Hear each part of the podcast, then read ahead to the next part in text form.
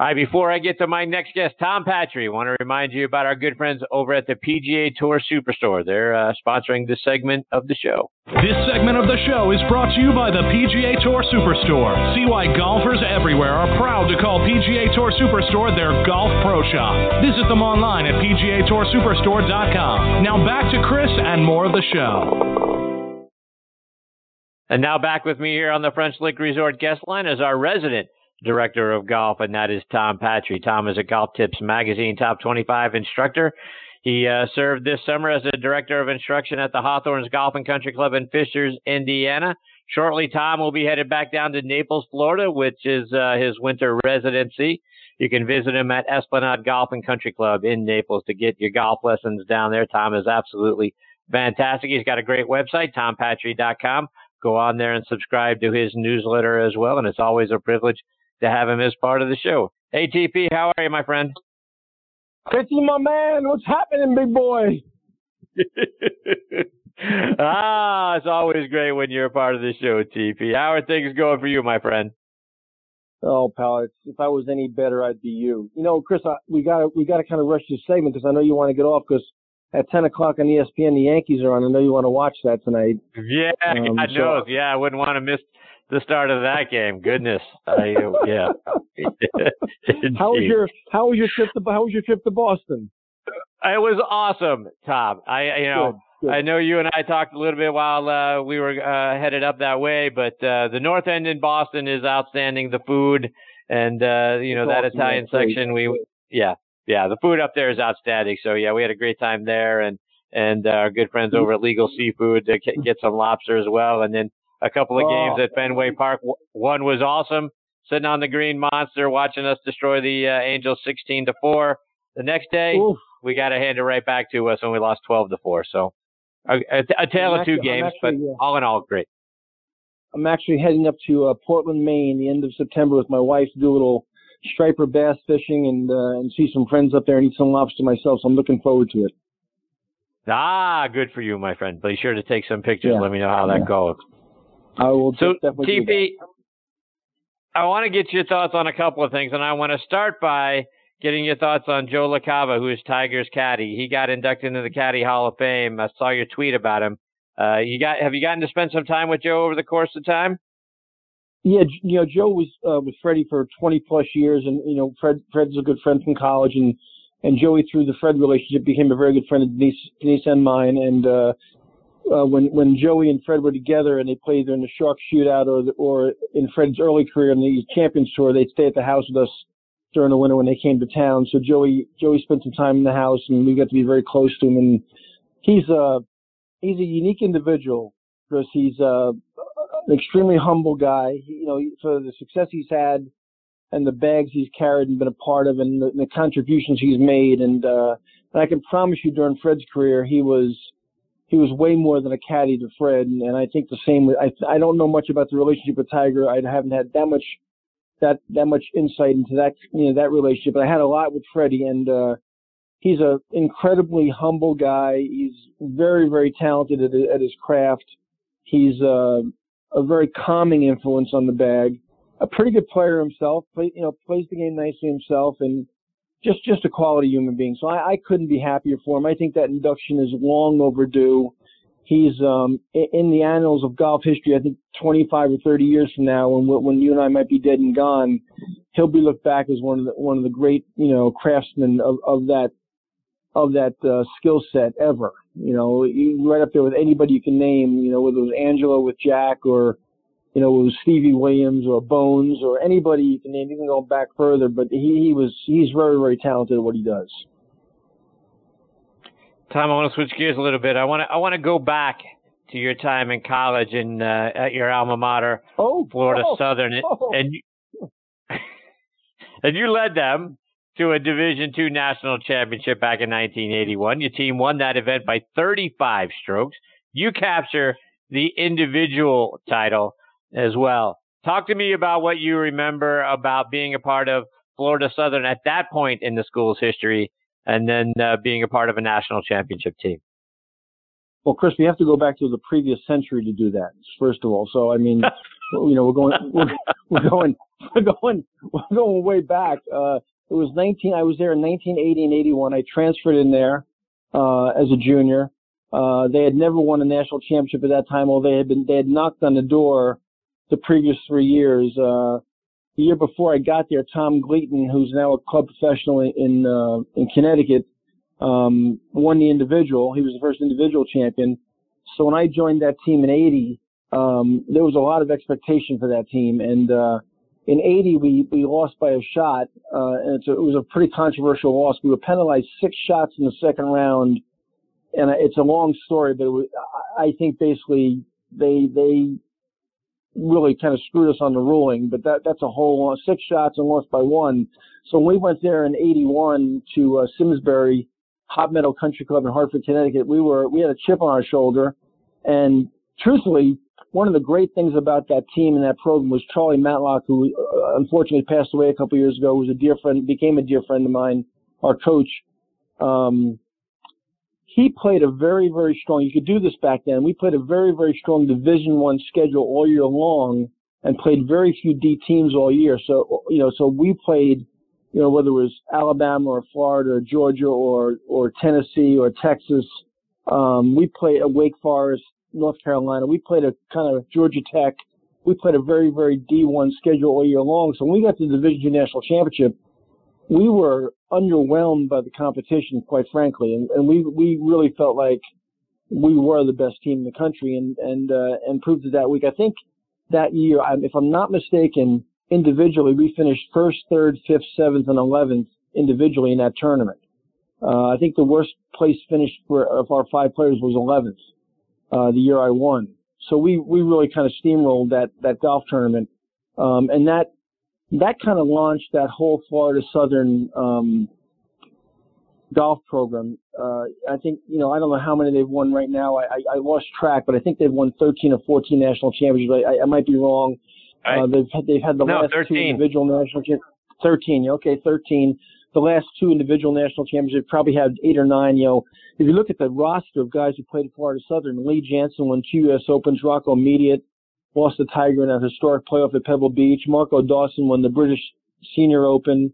Um, you know, for a Division two team to produce those kind of players uh, was unprecedented. And, uh, and and really, frankly, Chris, looking back, you know, I I was I was on the cusp of a change in college golf. I, the 1980-81 period, right after that, golf changed dramatically. Uh, the golf the golf ball started going a lot further.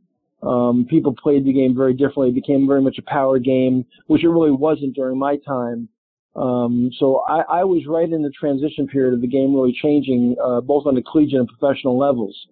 But it was, uh, it's a great memory. I, have uh, I, I, got away from the program for a while. The man that came in and coached after Charlie was not um, very receptive to some of us coming back and participating, which was too bad. But the, the kid who's at the helm now, Lee White, who played there, uh, has taken over the program. He's reached out for some of us, and I'm hoping we'll be back involved again. He actually invited me up in January to spend a day with the team, so I'm really looking forward to doing that again for the first time in a long time, uh, and hopefully that'll create a, a little more user-friendly nature for some of the alumni to get back and get involved again.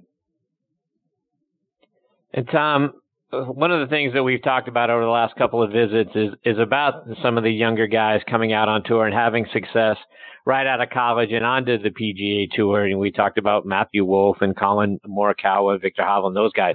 And, and you you talked about it being right on the cusp of change. How much has, do you think the college golf game has changed since your time at Florida Southern? Oh my goodness, it because it's it's not even close. I I have a, a young man up here with me in, in Fishers right now working with me who plays uh, Big Ten golf, who I've worked with for about just under a year now, and um, we spent some time together in the last in the last year, and he's a very fine player. Uh, had made a real kind of breakthrough in his golf game this summer and did some wonderful things. Um, and we played a couple holes say late in the day after we worked together, and you know, you know, hits it he hits a 300 yards. I mean, everybody hits a 300 yards, Chris. Everybody. I mean, that's the norm. I mean, when I was playing college golf, when somebody hit a 280 or 290, they were kind of freakish. And if anybody hit 300 yards, I mean, everybody talked about it. You know, it was like somebody hit 300 yards today. Now, now if you don't hit a 300 yards, you know, truthfully, Chris, when a kid comes to me now and wants to has a dream of playing college golf, I always feel bad when, no matter how talented the kid is, if he gets to me and I watch him hit some balls and he doesn't hit it very far, I almost have to, I, I almost have to tell him that maybe, you know, you should go play checkers or chess or something because you're not going to compete. you Not, it's not going to work out. I mean, it's just not, it, those days are over, man. If you don't hit it three plus or can't at least hit it in that area, it's not going to work out. It's, it's, those days are past.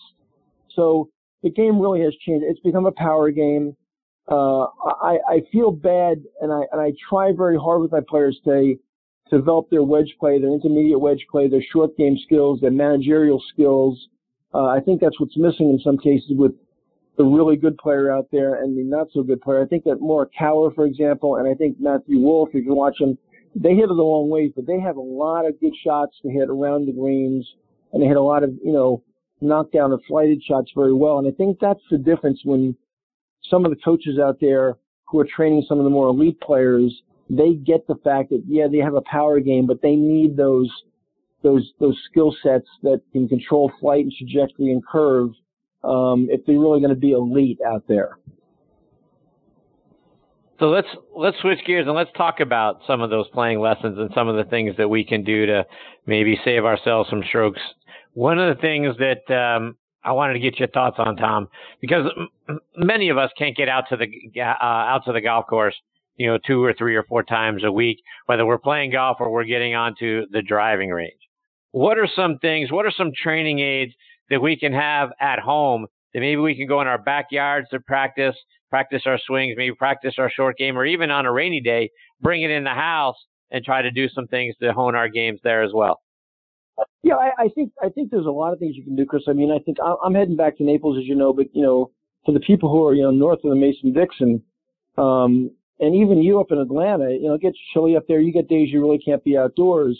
I mean, things like an impact bag, things like a mirror to work on your positions in front of in front of a mirror during the winter, things like speed sticks, things like a swing fan, uh, you know, a place you can putt indoors, even if you can set up a, a net in your garage. I mean, there's a lot of things you can do and now, like for example, I have a an online video academy, V1 Video Academy, that people send me, you know, subscribe to, and people send me videos, and we work remotely. A lot of the videos I get during the winter from my from my online students are being filmed indoors. They're hitting shots into a net, or they're doing drills in front of a mirror, and I'm commenting on the drills and, and you know working through how to tweak them and make them better.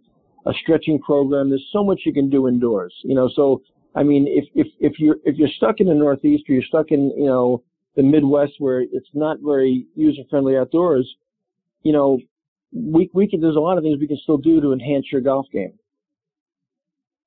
And Tom, you were always, and I'm sure still are, a very incredibly straight driver of the golf ball. What's a tip that we can do? Because so many of us that only get to play on the weekends, we're either slicing it into the trees or we're we're hooking it, you know, down the left hand side. What are some things that we can do and we can work on to become more consistent and hit more fairways? You know, Chris, it's funny.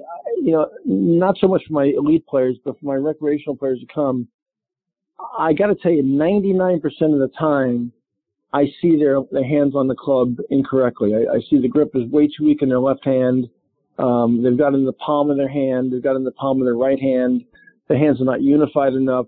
So, you know, it, it, I tell them all the time, you know, the, the grip is like the steering wheel of a car. And if you if you had your hands upside down and crossed on the steering wheel, you spend time hitting the guardrail a lot. So the way you put your hands on the club is going to give you a fighting chance to square the face uh, and have control of the golf face during the course of your golf swing. And after we've got the grip in place, I don't think people understand the face path relationship very well, uh, and and where and how to feel the face path relationship or how to drill the face path relationship. And that's where I go back to things like the impact bag indoors and, and different kind of drills to work on face and path. So I, I think you got to start out with a good sound grip and put your hands. Listen, there are, there are a lot of bad grips on the PGA Tour, but they're anomalies. They're outliers. I mean, Freddie does not have a great, what we call a classic grip. Um, but you, you've got to discount that. You're not, you're not Freddie and you don't have Freddie's talent and hand-eye coordination. I think you look at guys like Adam Scott, you look at guys like Tiger, uh, you look at guys like Mr. Hogan who grip the club, you know, very classically, and those are your models. Tom, you've mentioned an impact bag a couple of times, and I think one of the things I that have. most of us don't understand is what what does that tell us? If I if I went out and bought an impact bag and I started hitting my golf clubs and my irons into it, what what am I looking for? What's it going to tell me? You know, you know, Chris, it's interesting you ask me that because very often I'll walk down a range at, at a club, uh, any club I've ever worked at or taught at, and you'll see a, a 15 handicap rehearsing his backswing. And when I when I walk up and say, "Tell me exactly what you're rehearsing and why," often they can't give me an answer. And I'll say to them, "Do me a favor, show me impact." And they look at me like I have three heads. I'll say, "Well, show me impact. Show me what impact would look like." And they'll get into some kind of contorted position where their hands are pressed real forward, the face is the faces aimed way to the right or looking way to the right. Um, their, their spine will be inverted quite a bit. They're hanging on their right foot. Their left hip is not open very much. Um, you know, their their shoulders are way left of the target. All their lines basically are wrong. So I said, you know, it's funny if you really knew what impact looked or felt like, and that's all you ever rehearsed. I, I think you'd be way down the road. I mean, and I said to him, listen, Jack Nicklaus had a flying right elbow. Jim Furyk looks like an octopus falling out of a tree. Raymond Floyd laid the shaft off. But if you look at their impact positions, pretty good. So instead of spending a lot of time rehearsing a backswing that you don't understand, what if all you ever rehearsed? If, if and I'm, I'm, I'm being a little facetious here, but all you ever rehearsed was an impact position that was really, in fact, understood and pristine. Do you think you'd have a better chance? So I, I think if you can get with your coach and really define, really allow him to define for you what impact is, and you took an impact bag and a full length mirror, and all you did was rehearse an impact condition all winter long, I gotta believe when the sun came out in April, you'd be better off. Tom, one of the other strengths of your game is putting, and we've talked about this before. That you know the putting green is an area where most of us don't spend enough time practicing, and that's a place where we lose a lot of strokes. We're three putting our way around the golf course, so we're we're throwing away 36 strokes at least, or 18 strokes at least, uh, you know, through the course of our round. Talk about the importance of spending 20 to 30 minutes regularly practicing your putting. 20 to 30. You said 20 to 30 hours, right? hours? Yeah, I meant minutes that. or hours? Hours. Of course. Yeah, hours. Right. So, you know, I have a at, at at Hawthorns this summer. There's a there's a short game area right behind the practice tee, and so often, Chris, I'll look down the range and the range will be full. I'll look over in the short game area. There'll be one person over there, and he'll be over there for five minutes, and he'll get bored and he'll walk away. And and putting practice by the amateurs considered taking three balls to the putting green and putting from hole to hole, which is basically a waste of time. So when I grab somebody finally, I convince them that listen, they need to spend some time doing this, and we then we define what time means.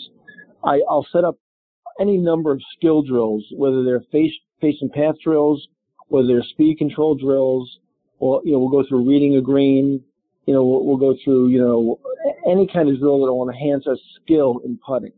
Um, no left no left wrist breakdown, you know, staying fairly stationary, keeping your head still during the stroke, any any any number of things, and we'll we'll define what their particular weaknesses are, and we'll assign drills to the weaknesses and say, listen, this is your putting practice routine now. This is your your putting laboratory. This is how you set up your putting practice. And they'll look at me like, man, I've never done this before. And I, I just can't. I find it so hard to believe that one, nobody's wrapped their head around the fact that that one club, that little flat club that kind of occupies that one little spot in your bag, you know, accounts for about 43% of the shots you're going to hit. And the second highest stat is about 11%. That that putter is going to, is going to rule or ruin your day. When you're hitting it good and you putt well, you capitalize. When you're hitting it bad and you putt well, you, you stay respectable. So if you can't, if you can't understand that mathematically from a common sense standpoint, you really don't understand golf. So, Tom, one of the things you talked about is reading the greens, and I tell you that's a place that uh, you know my buddies and I struggle. Right? How how many times? And then you even see this a little bit on the PGA Tour, where we we go up there and we'll we'll line up the putt, we'll stroke it, and then it breaks one direction, and we're like, I thought it was going to break the other way. How did it break that way? I think we're bad readers of the green. What are some of the things that you do or we can do better to make sure we're reading the break of the putt uh, more consistently? Well, one of the things I do, one of the drills I do, uh, Chris, is I'll take somebody to the green. I'll say, okay, let's just work on green learning today. So do me a favor. Let's put one ball down I, and I throw it somewhere on the green. I point to a hole and I'll say, okay, do me a favor. I want you to read that putt the way you would read it and then, and then stroke it and hit it. And oftentimes they'll hit it and it'll, you know, either they'll read it incorrectly or maybe it'll overbreak or underbreak compared to what they thought it was going to do. It's okay now. So now you saw what the ball did. Let's now walk around the screen and, and you tell me when you realize what you didn't see originally that now based on that result you see. And they, and they walk around and, and suddenly they go, oh, I didn't realize that this moved this way. I didn't see that view. I, I didn't walk over here.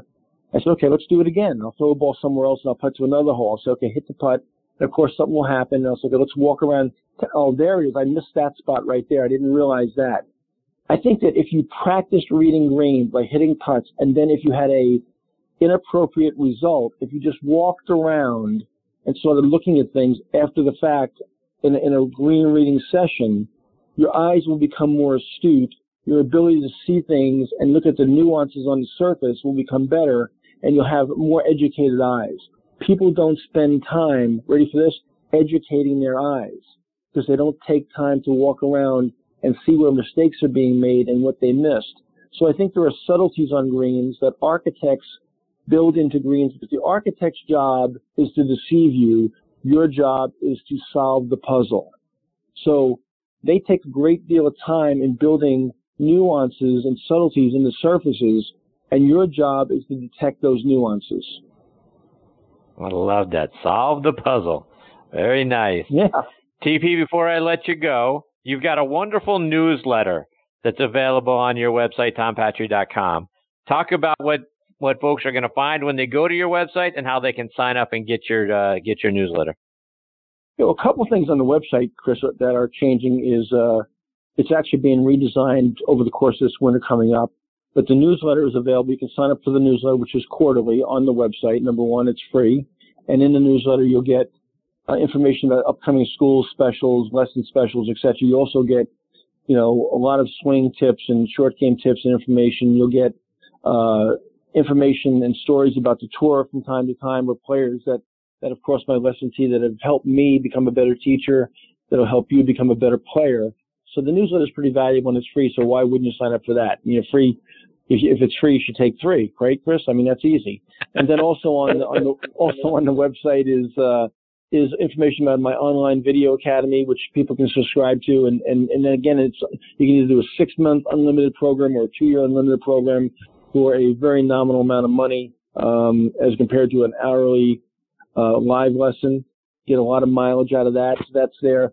And then there's a there's a whole blog page with with you know almost 15 years of uh, articles that I've written for various magazines. There's video. There's there's an equipment page. There's all kinds. There's a junior golf section. There's a lot there. So if they visit tompatri.com, they'll have access to all that stuff. And there's some there's also some videos on there too that, that are linked to my uh, YouTube channel. And talk about social media. How can we follow you on social media as well? Yeah, social media, which takes up about uh, 25 hours a day of my life, is uh, two Facebook pages. there's an Instagram. There's an Instagram page. There's a LinkedIn page. You know, so every every resource that you probably know out there uh, is, is all available. You know, tompatri.com is the website, and then at tompatri is, is obviously um, is obviously Twitter. So it's pretty easy to find me in any of those places, Chris. Well, Tom, it's always a privilege having you as part of the show, my friend. I can't thank you enough for continuing to come back and, and join me as often as you do. Always insightful, always a lot of fun. Thank you for being here again tonight, my friend. Christopher, you, you, you, I say this every time, and I'm going to always say it when I'm on with you. I think you do a great job. How somebody hasn't snatched you up, why you're not on the Golf Channel, why you're not on a major network, why you don't have more exposure on Sirius XM is beyond me. You do a great job. Somebody should find you. If anybody out there is listening, find Chris, get him on a different network, get him somewhere else. He's unbelievable. Thank you for having me. I appreciate being alongside so many great guests you have, and thanks for what you do for the armed forces by mentioning them and shouting them out. Um, and boy, are your sponsors lucky to be part of your show. I appreciate you saying that, Tom. I appreciate you very much, my friend. Look forward to catching up with you again in a couple of weeks. In between now and then, all the best to you, your wife, and uh, all your lucky students. You're fantastic. Thanks, Chris. Appreciate it, pal. See you, Tom. That's a great Tom Patri, P A T R I. So tompatri.com is his website. At Tom Patri is where you're going to find him on uh, social media, Twitter, over on Instagram, and uh, like you say, he's also got some stuff going on on LinkedIn as well. So a lot of great content. And, and to his point, why wouldn't you sign up for his newsletter? It's free, got a lot of great content on it, and then also a path to get the Tom to take a look at your swing over the winter as well. So keep your game in shape by giving it to Tom, and he's going to turn you into a great player. So look forward to catching up with Tom again here in a couple of weeks. All right, folks, it is time for me to put a bow on this edition of Next on the Tee. I can't thank my guests enough. Mark Wiebe, Travis Fulton, and then right there, Tom Patri for joining me. Check out our website, nextonthetee.net. You'll be able to keep up to date with what our guest schedule looks like, so who we've got coming on. You can also, you can find this show available as a podcast on great sites like Podbean. Download the Podbean app if you don't have it. Take us with you everywhere you go. You can get us on Spotify, iHeartRadio, Audioboom, Player.fm, and a great new site, LaunchpadDM.com. Check us out on there. Hit the subscribe button. We really appreciate that very much. Folks, as always, we appreciate you the very most. We can't thank you enough for making us a part of your golfing content. Until next week, hit them straight, my friends.